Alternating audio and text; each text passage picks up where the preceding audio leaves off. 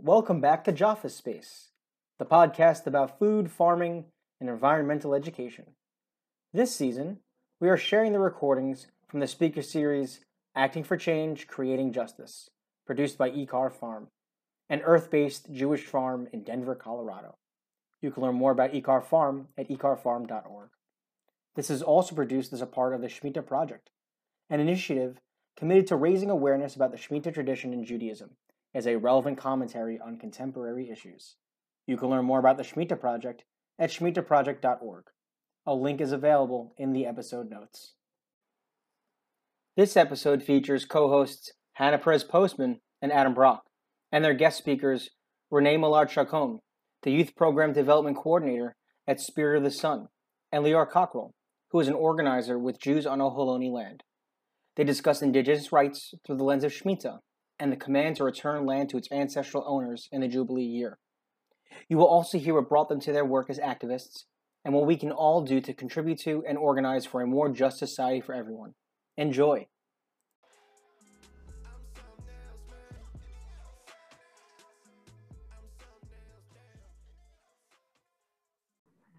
Hello, everybody, and welcome to Acting for Change, Creating Justice, a Shemitah, inspired speaker series hosted by Ekar Farm in Denver.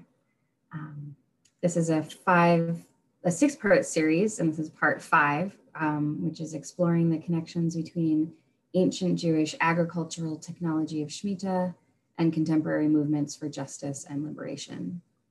Uh, we'd like to welcome, as always, the Rhythms for Change cohort in Denver, as well as the cohort in Ann Arbor, Michigan, uh, organized by the Alliance for Earth and Land Justice. And welcome to everyone else who's joining us today from Colorado and around the country for this conversation. Uh, we also want to thank our technical partners at Hazon. Um, the recording of this conversation and all conversations in this series will be available at the JOFEE Space podcast and also at ekarfarm.org backslash Shemitah. And you can find the JOFEE Space podcast wherever you download your podcasts. Um, resources and discussion questions for this conversation and all of our conversations are available online um, at ekarfarm.org backslash Shemitah dash resources. Um, so every month we'll post resources and discussion questions that are related to the themes of the conversation for that month. Um, a couple of technical questions or uh, specifics, please keep your uh, voice muted and the screen on if possible because it is more engaging. And please post your questions in the chat. So we will have some time for Q&A, but if any questions come up during the conversation, if you post them in the chat, um, myself or Adam, who is our conversation moderator for today, will ask them as they come up. Um, and this conversation is uh, part five, and it is about Indigenous rights and land rights. And our guest speakers today are Renee Millard Chacon and Leora Cockrell. And before we begin our conversation and introduce our speakers more, we like to start with a landing acknowledgement this one uh, is put together by Adam Brock and Perry Harding of the Pearlstone Retreat Center. We gather today virtually on stolen land, land that belongs to no one, but that was tended lovingly for thousands of years by Cheyenne, Ute, Arapaho, and the 48 tribes. We did not receive permission to be here, and no amount of words can do justice to the suffering that those nations experienced at the hands of European settlers. Today, we find ourselves in another moment of struggle. Water protectors, led by Indigenous women in Minnesota, are protecting the earth and communities, blockading the building of the Line 3 tar sands pipeline and being arrested in the hundreds. The global pandemic is still very alive in many parts of the world. Extreme weather is ravaging the landscape, and our democracy is in peril. And still the sun rises, the birds sing, the rain cools the parched soil, and still love happens and is woven into the fabric of our days. We gather here today in the hope always present that love can heal, that the traumas of the past and present can yet be overcome with compassionate learning, collaboration, and graceful action. These words are a meaningful reminder of our present conditions. They are an offering, and they are but just one step in the journey of acting in the name of justice and repair. May this humble gathering serve as a small movement towards remembering our true place in the dance of life, a small step on our long path back home. Um, we're going to start with just a little overview of uh, Shmita, which many of you who have been in these conversations for the past couple of months already know.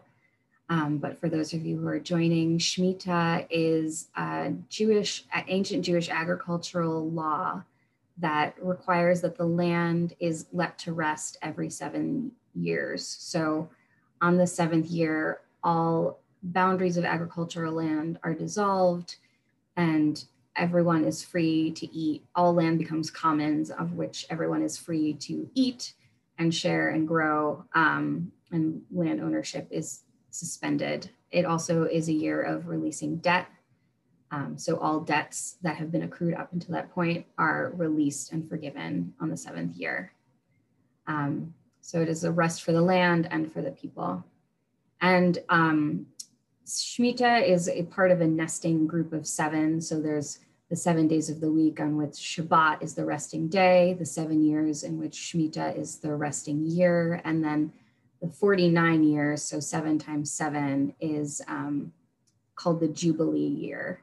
And that is part of the microcosm of Shemitah. And why I'm noting this in this conversation is because that is the time that feels most relevant to this conversation around Indigenous rights and land rights. Um, so, according to the Jubilee Proclamation on the on the 49th year, all land that has is owned by you must return to the previous owner. So whoever owned the land 49 years before you is becomes the owner again. And so it's a release of land ownership and return to the original owners. Um, this was set up in uh, like ancient Jewish land among the 12 tribes. And so our question is how does this connect today? Um, and Adam, if you can run the slide, I don't know if you already have.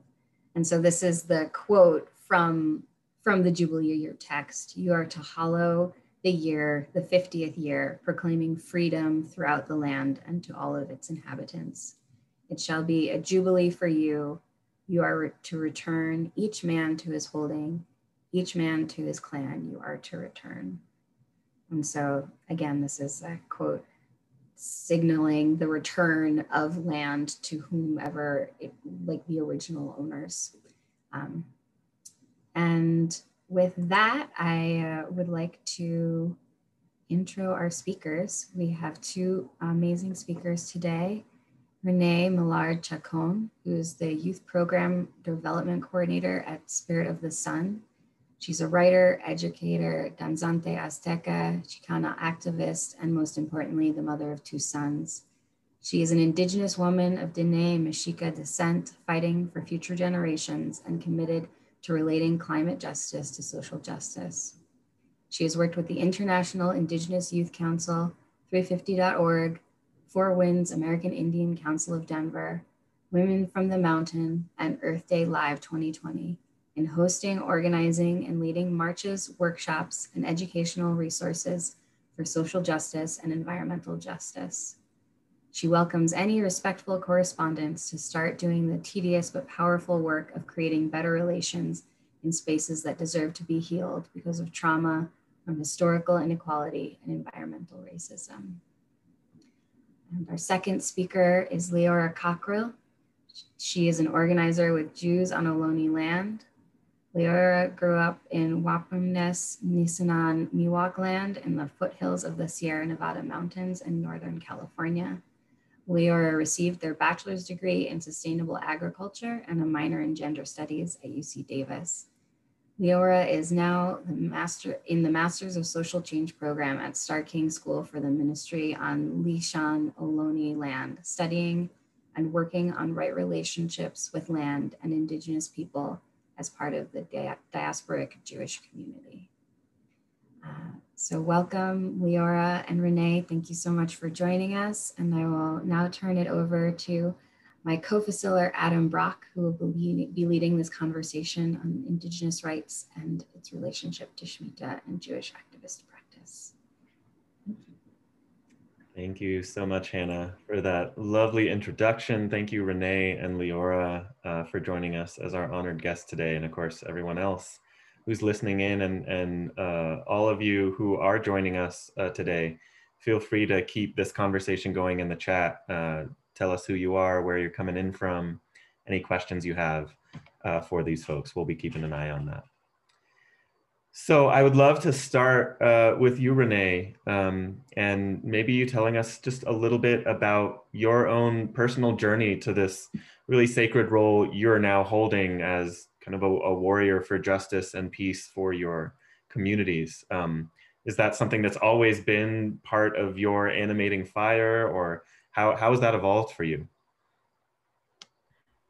That's a heck of an introduction. Tlazocomatí ometo, Tlazocomatí atatonatiu, Tlazocomatí tonantinclali, Tlazocomatí abuelitos y abuelitas, and all the ones that came before and all the little ones to come. I pray for all those going through far more difficult times. May they find the strength, the support, the compassion, the food, the water, and the justice that they need to make it through. I find myself in these spaces because the system radicalized me. I am one of the disproportionately impacted communities as we define them now in the EJ bill. But in all honesty, I've seen all my life and have been impacted in more ways than one of my family being choked out or flushed out in so many ways in Colorado in these homelands of the Cheyenne, the Ute, Arapaho, the Mexica, the Lakota, the Kiowa, the Navajo. And I myself am Diné, so Navajo Mexica. So I'm mixed Chicana from Denver homeland. So even in that space, I'm from New Mexico, Southern Colorado space, my family is. And I've seen for decades just water rights issues in that space in the San Luis Valley. And then now here in Commerce City, my husband, he served in the Navy for eight years. We saw redlining for eight years, all around naval bases too. It, this isn't just some problem. The system isn't broken, it's working, it's designed. This is systemic violence. To understand that environmental violence and then to look at ourselves without void of environmental violence and void of colonial violence. So the system radicalized me. I've been protesting and dancing as a mestizo dancer, so ballet folklorico now since I was about three.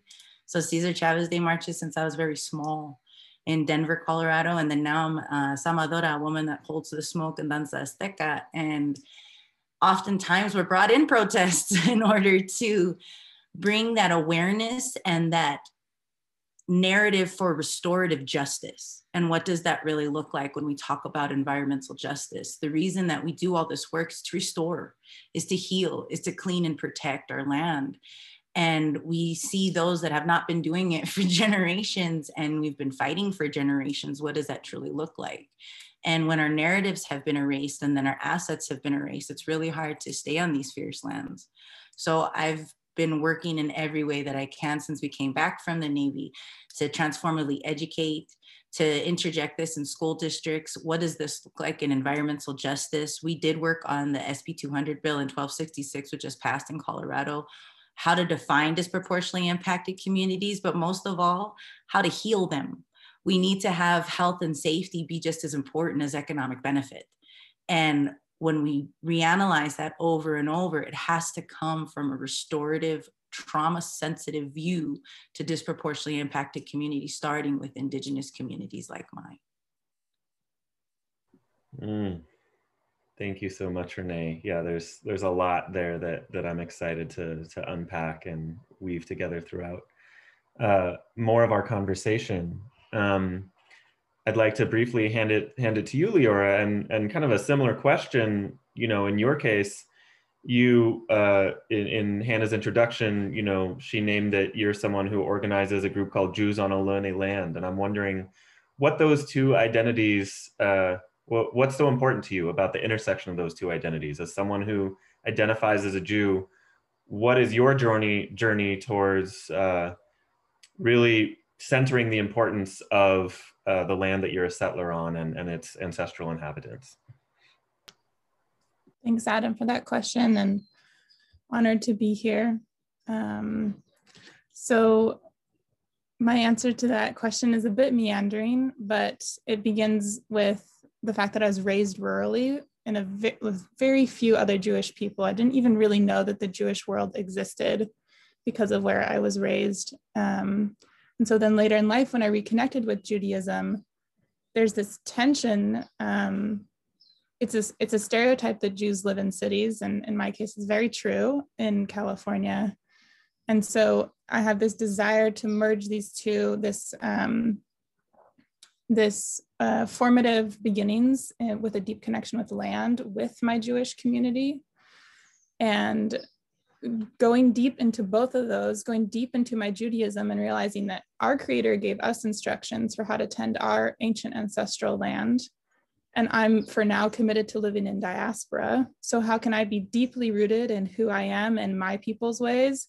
And also in deep awareness and acknowledgement that this is not my ancestral territory. I do not have instructions from my creator on how to tend this land, and other people do and that land needs to be returned to those people and their sovereignty needs to be um, upheld and supported so that if my people choose to stay here or are invited to stay here that we cannot be appropriating indigenous culture be firmly rooted in who we are and also be really clear on um, that the the honorable stewards of this land are indigenous people. So that's how I come to this is through more firmly rooting in I and who I am and my care for land. It's it's an obvious to me that land should be returned to the people who are indigenous to the place. Mm, yeah. And that's actually a great a great lead in to, to something I'd like to ask either of you or both of you. I'd, I'd love to hear both of your perspectives on this. You know, like so much of our conversation today, and especially related to Shemitah, has to do with land and, and how does land relate to the issues that you were raising, Renee, in, in introducing your journey, right? So I'm curious to hear each of you talk about what, what is your vision for justice as it relates to this land of Turtle Island and how First Nations and settlers would each play a role in that vision. Like, what, what does it look like in, in your sacred dream for land to be returned and for the you know hundreds of millions of people who are of European or African or Asian descent now living on Turtle Island? What what is their relationship in that vision as well? I always tell people we're never gonna go back to the way it was before because we've already damaged that. And to romanticize it or to assume indigeneity even is still there, it's not. We're very much still here and we're in the modern identity and we're still able to thrive the best we can here now. So the best we can do is to remember to be mindful and to be restorative of the mixed identities that we all are of the colonized and colonizer and to accept that about ourselves because we won't be able to really understand what it means to have land back if we don't understand we have to relinquish privileges we need to go back to understanding our regional spaces, our regional medicines, our regional foods, and our regional people and why they honored that for the sacred spaces and reclaiming and renaming them to the sacred spaces that they were of the original people too. We work on campaigns at Spirit of the Sun here for um, renaming Mount Evans, Blue Sky Mountain to the Cheyenne Arapaho people, but in their tongue, because that was a ceremony land, but that specific mountain one, Mount Evans is responsible for the Sand Creek massacre, and two, that mountain was colonized by an extractive coal industry, still is. And the one next to it is S Mountain, Squaw Mountain. So to rename that Owl Woman Mountain also to the Cheyenne and Arapaho name, because they're still here, but they're in Wind River in Wyoming and in Oklahoma. So they don't even have access to land. And any society that wants to understand equity analysis and restorative justice needs to know what happened to those disproportionately impacted communities? Where are they now? And most of all, how can we bring again their self determination from their perspective? Do not hijack their narrative, see where that harm is, see what has been done. And most of all, how can we lead a path from their self determination to their self sufficiency? We no longer want a seat at the table. We each want our own table, but we need to first remedy where there's been lack of accountability or protection to those communities to not even have space access to heal those lands. So the first thing that we do is bring attention to the soil at Spirits from the Sun. We literally talk about soil retention, mycelium projects. What does it look like to do the nitty gritty of every day of understanding that our soil is not the same as it once was in, in Colorado alone, which is a high desert plain and to reanalyze that and to see spaces that are highly exploited for certain things, whether it's agriculture, whether it's livestock, whatever it may be, and understand systems aren't broken, they're working as designed. We've become predatory in how we handle a lot of our economy and handle how we handle a lot of our our agriculture, a lot of our systems now, and to rescind a lot of that privilege.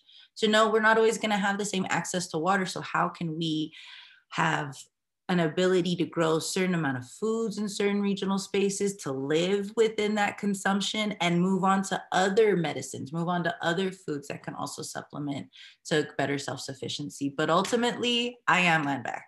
I'm one of those that say we need to bring in assets for future generations to also steward that land in a responsible way and we need to understand that cultural identity and cultural resilience and cultural education also has a lot that has been missed in the Western dominant narrative that has not been included in helping to be, again, restorative, reclaiming, and seeing those spaces again as sacred. Because my goal is eventually to also recognize rights of nature to be also as valid and protected as everything else, which would have to be in political and legislative levels as well, which are whole decolonized ideologies, yet they were not quite there yet, trying to bring in those type of, of spaces. So it's restorative justice, equity analysis, and eventually asset building for communities, disproportionately impacted communities, from their self-determination from what they've lost to their self-sufficiency to give to the future generations.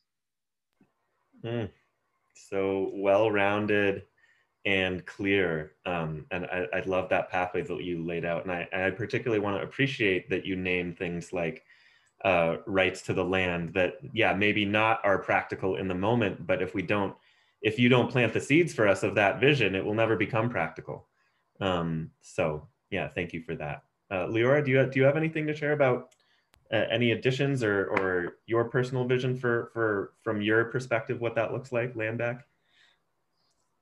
Um, I think I just wanted to say that asking a settler that question is really complicated and just wanted to bring forward the tension that the authors of decolonization is not a metaphor mm-hmm. really say that settler futures are not the priority and that right now we're living in the imagination of settlers we're living in the dreamed out future of settlers um, and I'd also add that Jonathan Cordero, who's Ramaytush Ohlone, also says, this is your mess. It's not for Indigenous people to clean up on their own.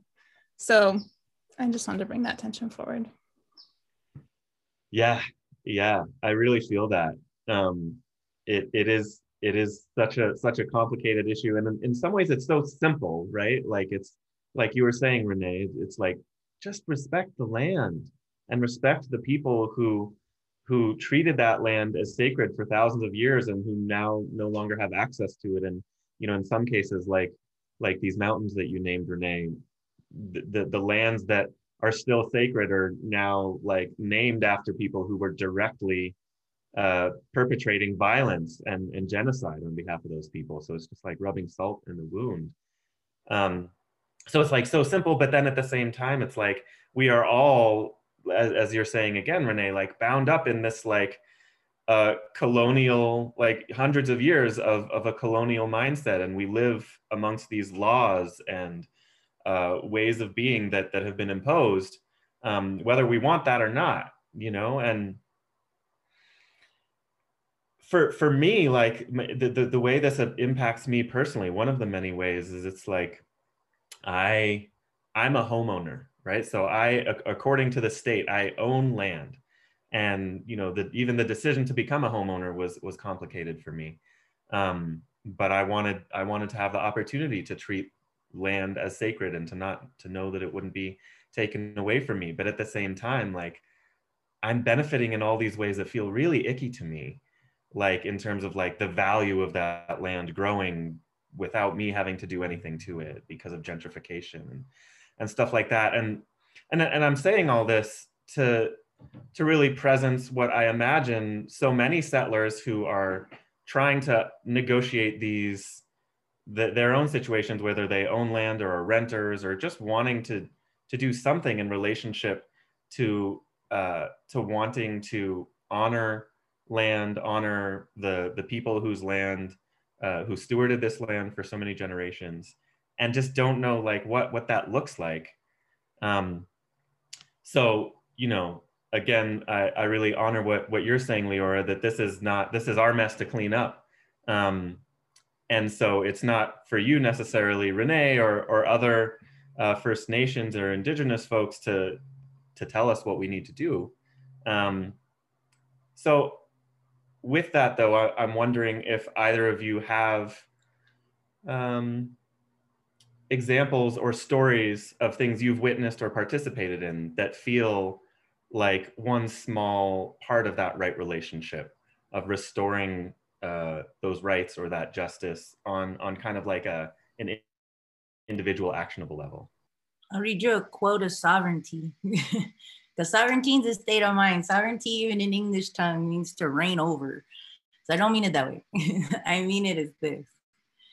Sovereignty is a state of mind, or should I say a state of heart. It has more to do with how we conduct daily mundane actions than the heroic acts of war.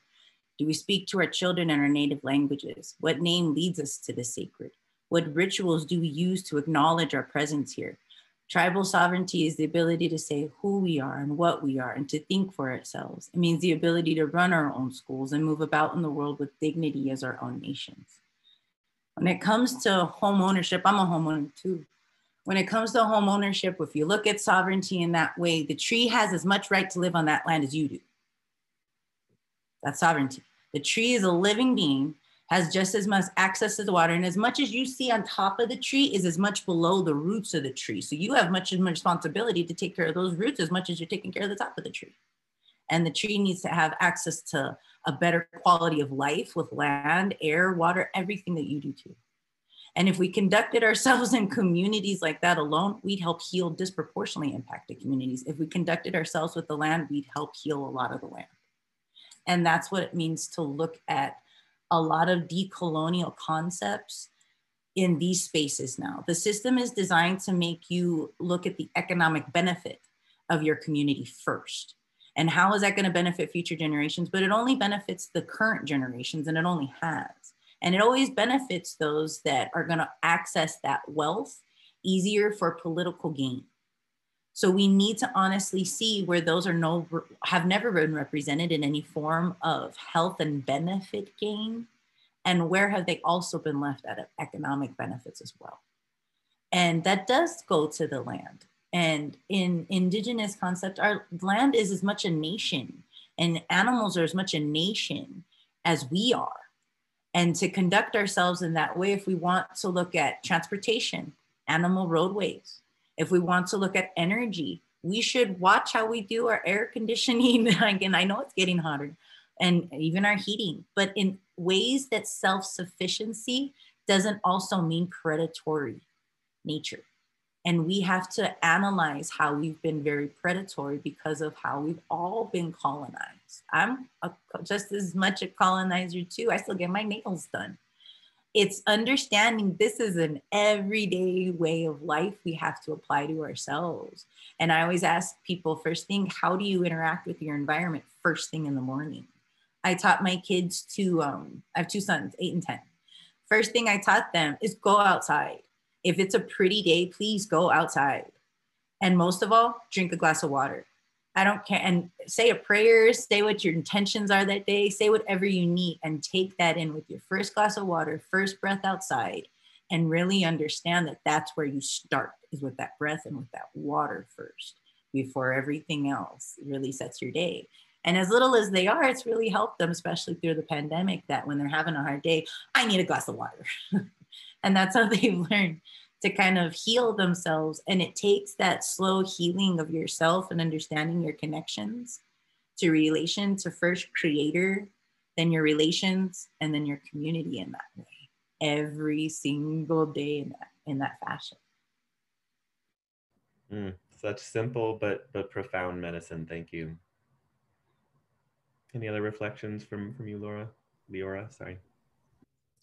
Yeah, I think I'll probably talk about this more later, but just that with Jews on Ohlone land, our goal is for every single Jewish person who's not Lisjan Ohlone to pay the voluntary land tax to the local indigenous tribe. And so every year or every month, we get to renew that relationship with the local tribe and give money towards their urban indigenous women-led land trust. So that's one thing that we do in the land of Huichin as Jews.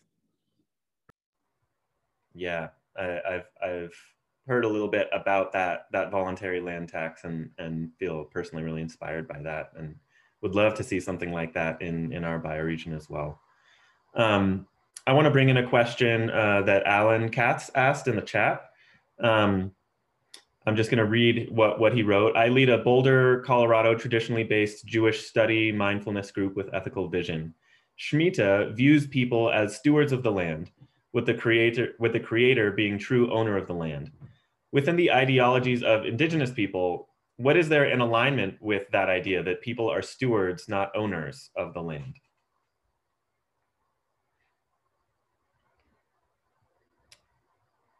Renee, do you want to maybe if, if you have something to, to share in response to that.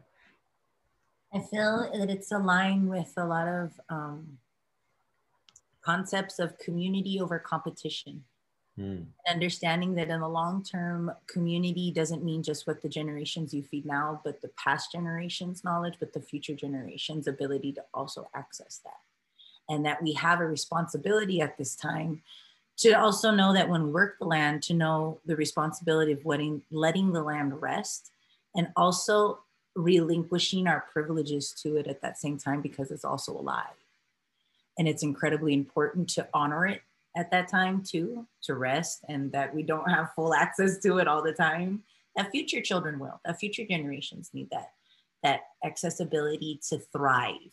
So it's very much a life-giving ceremony to me, which we're actually about to have our Xupatla life giving ceremony next weekend here in Colorado for our way. And it feels very much in line with understanding responsibility has just as much to do with your self discipline and your self control as in a circle. Knowing your strengths and weaknesses, knowing when you can step forward, but also knowing when you need to step back and hold the circle for your community. So really community over competition in the end and for the long term. Mm, nice. Hanoch uh, in the chat brings up kind of specifically the, the connections, like not just settlers in general, but, but what, what is it about Judaism and our history as Jewish people that might bring us into closer alignment and solidarity uh, with indigenous peoples in America? Maybe Leora, this is a question you, you might feel called to answer. Sure, thanks for the question. Um, well, I think in a in a broad step back, I think it's the um, ultimately the responsibility of all folks who aren't indigenous to the lands where they are living to to the best of their ability reconnect to their ancient ancestral ways and so like all peoples have the capacity to connect meaningfully to the people who are indigenous to where they live. And obviously that's going to be unique and specific to whatever cultures we come from. Uh, so I don't think, I don't think Jews are special in this, but um, I do think that we certainly have our own, not only our own ancestral land-based ways, but our own ancestral practices around relationships. So one thing that we really ground in at Jews on Ohlone land is teshuva and broadening it from not just person to person or person to divine, but group to group, and also repairing what our ancestors have done um, to the descendants of Indigenous people and their ancestors. And so I think we have our own cultural repair practices that feel like vibrant and meaningful to me. Um, and yeah there's a there's yeah i just think all groups have their own ways of interacting with earth um, in in sustainable thriving ways and yes we have these cycles of release like Shemitah and Yovel um, that for me are more about releasing our um, ability to dominate, um, just like breaking the cycle of concentration of power that is like part of the um, struggle, the human struggle to break that cycle. Um, and may or may not be appropriate to project onto the land where we live now. Um, yeah, those are so those are some of my thoughts. Yeah, I, I really appreciate your invocation of Teshuvah. Um, and I'm not sure if everybody on the call knows what Teshuvah is. So could you maybe just define that a little bit and, and share how that relates to, to this context? Sure. So Teshuvah is a Jewish practice of relational repair. It's typically done at the new year or like leading up to the new year to kind of clean the slate. And the idea is that a um, a decent human has done equal harm and benefit in a year. Like it's not an a it's not a a perfection process, but that we um, take an accounting of and make amends for the places where we've done harm. And when it was harm between us and another human, we go directly to that human and ask for forgiveness. Um, whereas if it was between us and perhaps the more than human world, we might seek forgiveness from the divine or the more than human world. And um, and then, like I said, you can also think of it as like, what have my people or my nation done that has caused harm, and where can I ask for forgiveness on behalf of that group or even on behalf of my ancestors? Um, so yeah, it's um, I think it's a beautiful practice um, because it acknowledges that like we're gonna unfortunately create some amount of harm in our life and like and we can be responsible for it and we can step towards it and step towards re- repairing it. Awesome. Thank you leora. Yeah i think that that additional context is, is really useful for me and, and i'm sure it is for other people. So um, Hannah named in the land acknowledgement, you know, this this very specific campaign that is going on right now around line three, and so many in indigenous women putting their bodies on the line to protect their ancestral lands, um, and also some some European settlers and, and others uh, joining in, in solidarity to, to keep a pipeline uh, moving from moving tar sands from Canada through these you know gorgeous marshes and and lakes. So this is just one example in this like all too long history of of struggles just to protect what is there. Um, you know renee you named this campaign that that i would love to, to hear a little bit more about to rename these mountains in colorado. Um, so you know I, I really appreciated what you were saying earlier renee about so much of of this starts in in our own lives and lifestyles and how we relate to the land around us and drinking water in the morning. Like that's just personally like music to my ears and and really helpful. And i also want to ask if there's ways we can extend this struggle into the political realm. Um, maybe if you know not all of us might be ready to, to go to line three and, and tie ourselves to a boat and get arrested. Um, but like for example are there ways we can join in solidarity with this uh, campaign to, to rename Mount Evans and, and S Mountain or, or other kind of political struggles on the federal level that you all want to kind of name for us? Yes, please. I fight against Suncor. Before Suncor was Suncor, they were Conoco. They have contributed 35 particulate pollutions in South Platte River alone, which used to be called Moonshell River in Cheyenne and Arapaho tongue. It also um, is responsible for benzene, hydrogen cyanide, hydrogen sulfide, which are fiercely dangerous carcinogen and chemicals that are released in Commerce City and ultimately the greater Denver area for at least 30 years.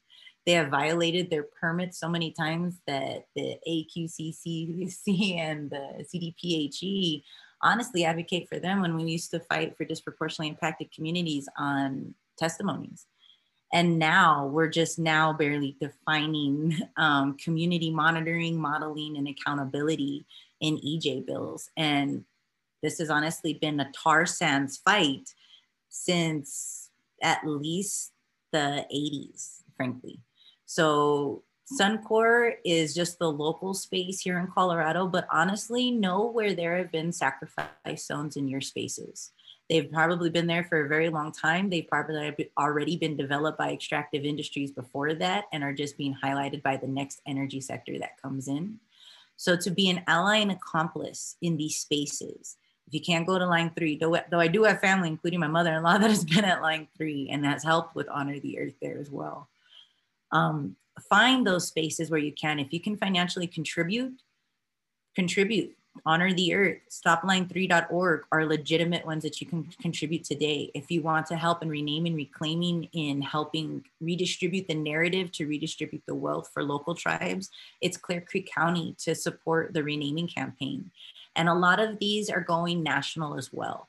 All states are noticing where there have been sacrifice zones over and over from predatory capitalism. And what we mean by disproportionately impacted communities is this is being already affected by socioeconomic issues, but also your quality of life and health, health and access and safety being compromised as well.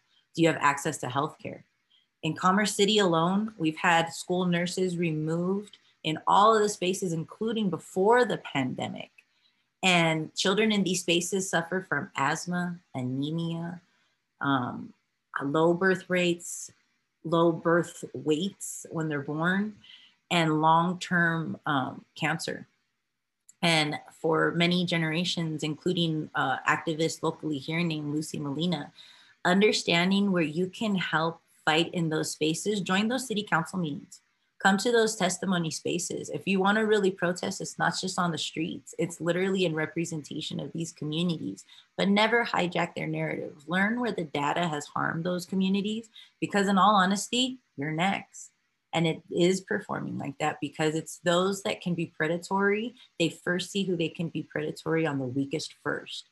And in any garden if you want to help really help the garden go to the weakest first and help those communities with their needs because if it's already a stronger community they'll grow stronger too just like in a garden. So be very mindful of the communities you're going to and understand ally and accomplice work we also offer that at Spirit of the Sun too, because we do so much in all of these realms from farms to food share to just environmental justice legislation to youth to elders to truly bringing in a lot of our cultural identity too. And I ask that when you go to these spaces, learn where you can first listen and step back to what the needs are. But to be an accomplice means to sacrifice platforms, to relinquish assets and to help support in those communities. So see where you can help in those spaces too. If you can't go to line three, find where that dirty tar sands is in your space, because I promise it is. And know where you can honestly heal your space from particulate pollutions. If it is just garden gardening, garden. Learn to heal the soil too, just the same. So there's a plethora of ways that you can be an ally and accomplice, but I ask that you always try to center to the homelands that you're in because we are still here. And I don't want to speak monolithic of any indigenous community. I'm just one that can dismantle. There are so many that are there. And especially at line three, I believe it was mainly allies and accomplices that got arrested this last one. I think it's 250 in total and my sister-in-law Micaela, who helped start Women from the Mountain with me, and she's also won a Human Rights Award for International Indigenous Youth Council Standing Rock. Um, she went down there already, and she said that there's a lot of allies and accomplices this time. But notice also the political push. Stop Line 3 started under Trump. There were no arrests, even under Trump, but he also seems to not have as much as a financial or fiscal um, investment in that space. But we've noticed since Biden has stepped in, there's been a lot more just harmful practices to the communities that are protesting in those spaces. And it is start looking into those banks that are investing in those spaces and divest. Wells Fargo is contributing directly to Line 3, divest in Wells Fargo. We've actually held a uh, missing and murdered Indigenous protest in front of a Wells Fargo here in Denver, Colorado. So again, know where those spaces are to um, divest as well. PERA, if you're an educator, is also investing in line three. So divest in, in spaces like that if you really want to help for the long term, because that's where it really hits a lot of these spaces before you even have to stop at the protest pipeline, is seeing where it really hurts their fiscal development and why they're even being predatory in those spaces at all. Mm, re- really great advice. Um, I, I, just want to clarify a couple terms for folks that might not not know them. Um, Suncor is an oil refinery, right? Like located in in Commerce City, um, and uh, I think it's like the only oil refinery in in Colorado, and it's super polluting and toxic, and um, and and the state has kind of bent over backwards to accommodate them, even after time after time they've they've violated the amount of pollutants that they're legally allowed to to emit. Um, and then uh, PERA is what that's the the state pension program for teachers. Is that right? Yeah, cool. Yeah, we've already done all the letters and appeal to all PERA, and I'm even a PERA member because I'm also an educator too. and they still tell their economic benefits outweigh the public health and safety, even in a letter. So they'll tell you to your face how much economic benefits outweigh. And that's where, if that's the case, health and safety benefits need to be just as valid. Mm-hmm. Indeed. Um, Leora, anything you want to share in, in addition to that? Um, any other tips from, from your work as an ally or accomplice? It's not on a federal level, but I think it has federal consequences. And so I just wanted to uplift that Sogorea-Te, which is the Urban Women Indigenous Land Trust, is really working to save the West Berkeley Shell Mound, which is the last of 400 sacred ancestral burial sites to not be developed on. Currently has a parking lot on it, um, which the spokesperson for the Lisjan Ohlone people says is kind of a twisted um, blessing because they haven't because the parking lot is just this deep they haven't dug into and disturbed the ancestors but developers just got approval to build on it um, and so shellmound.org is the place to show your support financially if you can and um, it's been recognized as a historic site um, and they're going to take it to the California Supreme State Court level. So just wanted to uplift that local um, issue in the land of Huichin. Actually, while, while you're on the topic, Leora, do you mind sharing a little bit more about the Sogorea-Te Land Trust and that model? Because I think that's a, a really powerful model for, for communities around the country, uh, not, not necessarily to just adopt, but to maybe use as inspiration. Yeah, great. Um, so it's one of our principles in Jewel to not speak for Indigenous people. So I'm going to give you just like enough information so that you can go find out more for yourself. Um, but uh, in Huichin, which um, in colonial terms is the East Bay of San Francisco, that's the territory of the Ohlone people. And because they're not federally recognized, they don't have access to their ancestral homeland. So the creative um, like make it work solution that Corrina Gould, who's the tribal spokesperson, came up with is urban land trusts. So to buy back her people's ancestral territory at Bay Area market rates and turn it into urban um, land trusts to take it off the speculative market. And so um, Shuumi, which is the um, voluntary land tax, is one funnel of resources that's um, supporting Sogorea-Te.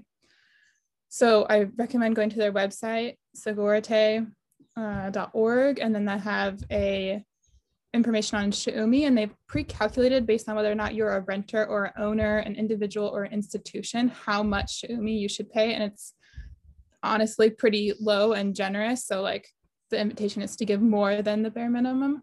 Um, and that is the or- Sogorea-Te is the organization that Jews on Ohlone land is in direct accountability and solidarity with through decades long relationship with Jewel's uh, founders. Thank you so much.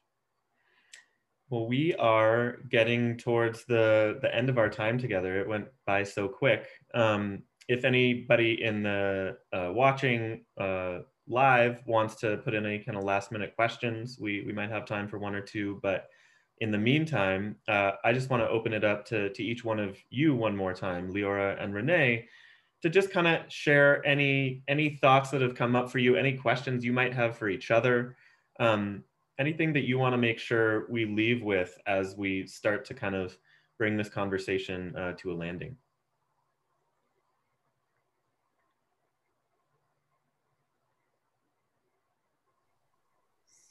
I tell people be gentle with ourselves as we kind of decolonize because we're also learning where we've been colonized or harmed by ourselves too.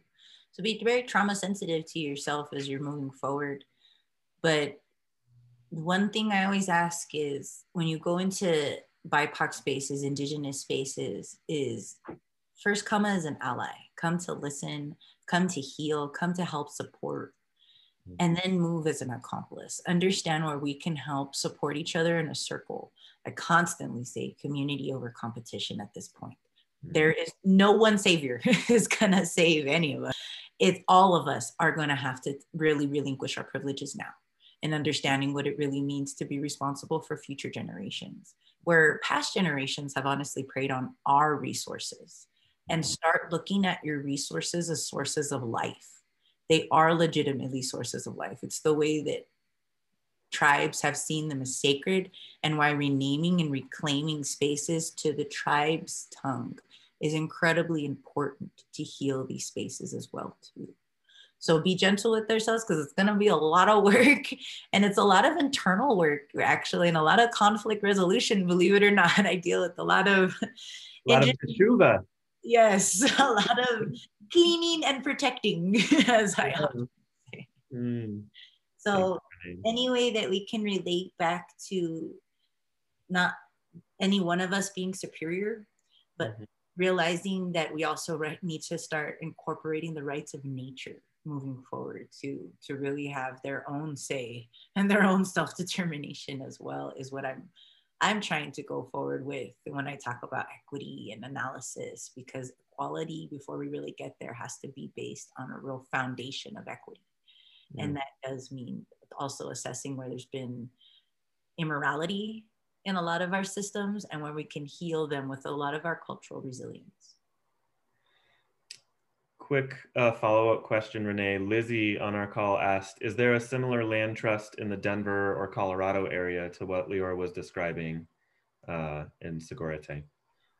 I believe there's a Montezuma land trust in southern Colorado that has been working with tribes to try to build little by little, but none in the Denver area. And we've been trying for a really long time. And we work with several farms, all different mm. kinds farms, sisters farms, masa farms, echo farms, all different types, emerald farms.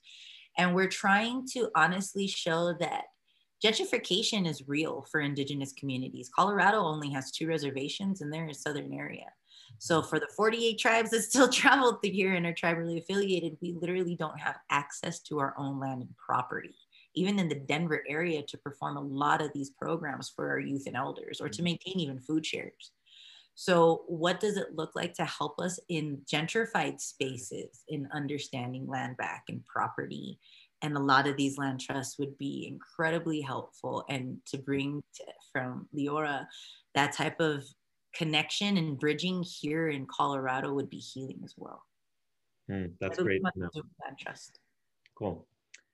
And then Leora, uh, you know, Hannah, Hannah, put in the chat uh, a question which you can choose to answer as weave into part of your maybe final thoughts.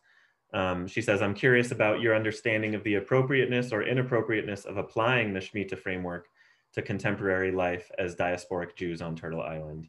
You mentioned it briefly, and I would love to hear more. Great, thank you. Um, first, I just want to say I really resonate and appreciate with what Renee said about moving slowly and being trauma informed and doing the work internally. And we get a lot of questions about like, Jewel's so great. How do we make that happen where we live? And it is important to move resources and to be tangible and to have material things happening in the world. And when we lead our workshops with majority white Jews, there's a really strong narrative of but my people haven't been safe anywhere for centuries and now you're telling me it's i'm on stolen land like the the the psychological emotional traumatic grappling that needs to happen in order to get jews on board with accepting that we're guests and that we're not entitled to live here is big it's deep and that work can start tomorrow. So um, I just want to say that there are, there's definitely parallel tracks of materially returning resources and internally healing our traumas that we carry that block us from being able to show up in a good way. And um, to Hannah's question, I think that the the like the bells that go off in my head about thinking about applying Shemitah or really any Jewish um, ancestral practice on this land is that when this land was settled by predominantly Christians, they called Turtle Island Zion. They had a religious framework justifying stealing this land from Indigenous people in their minds.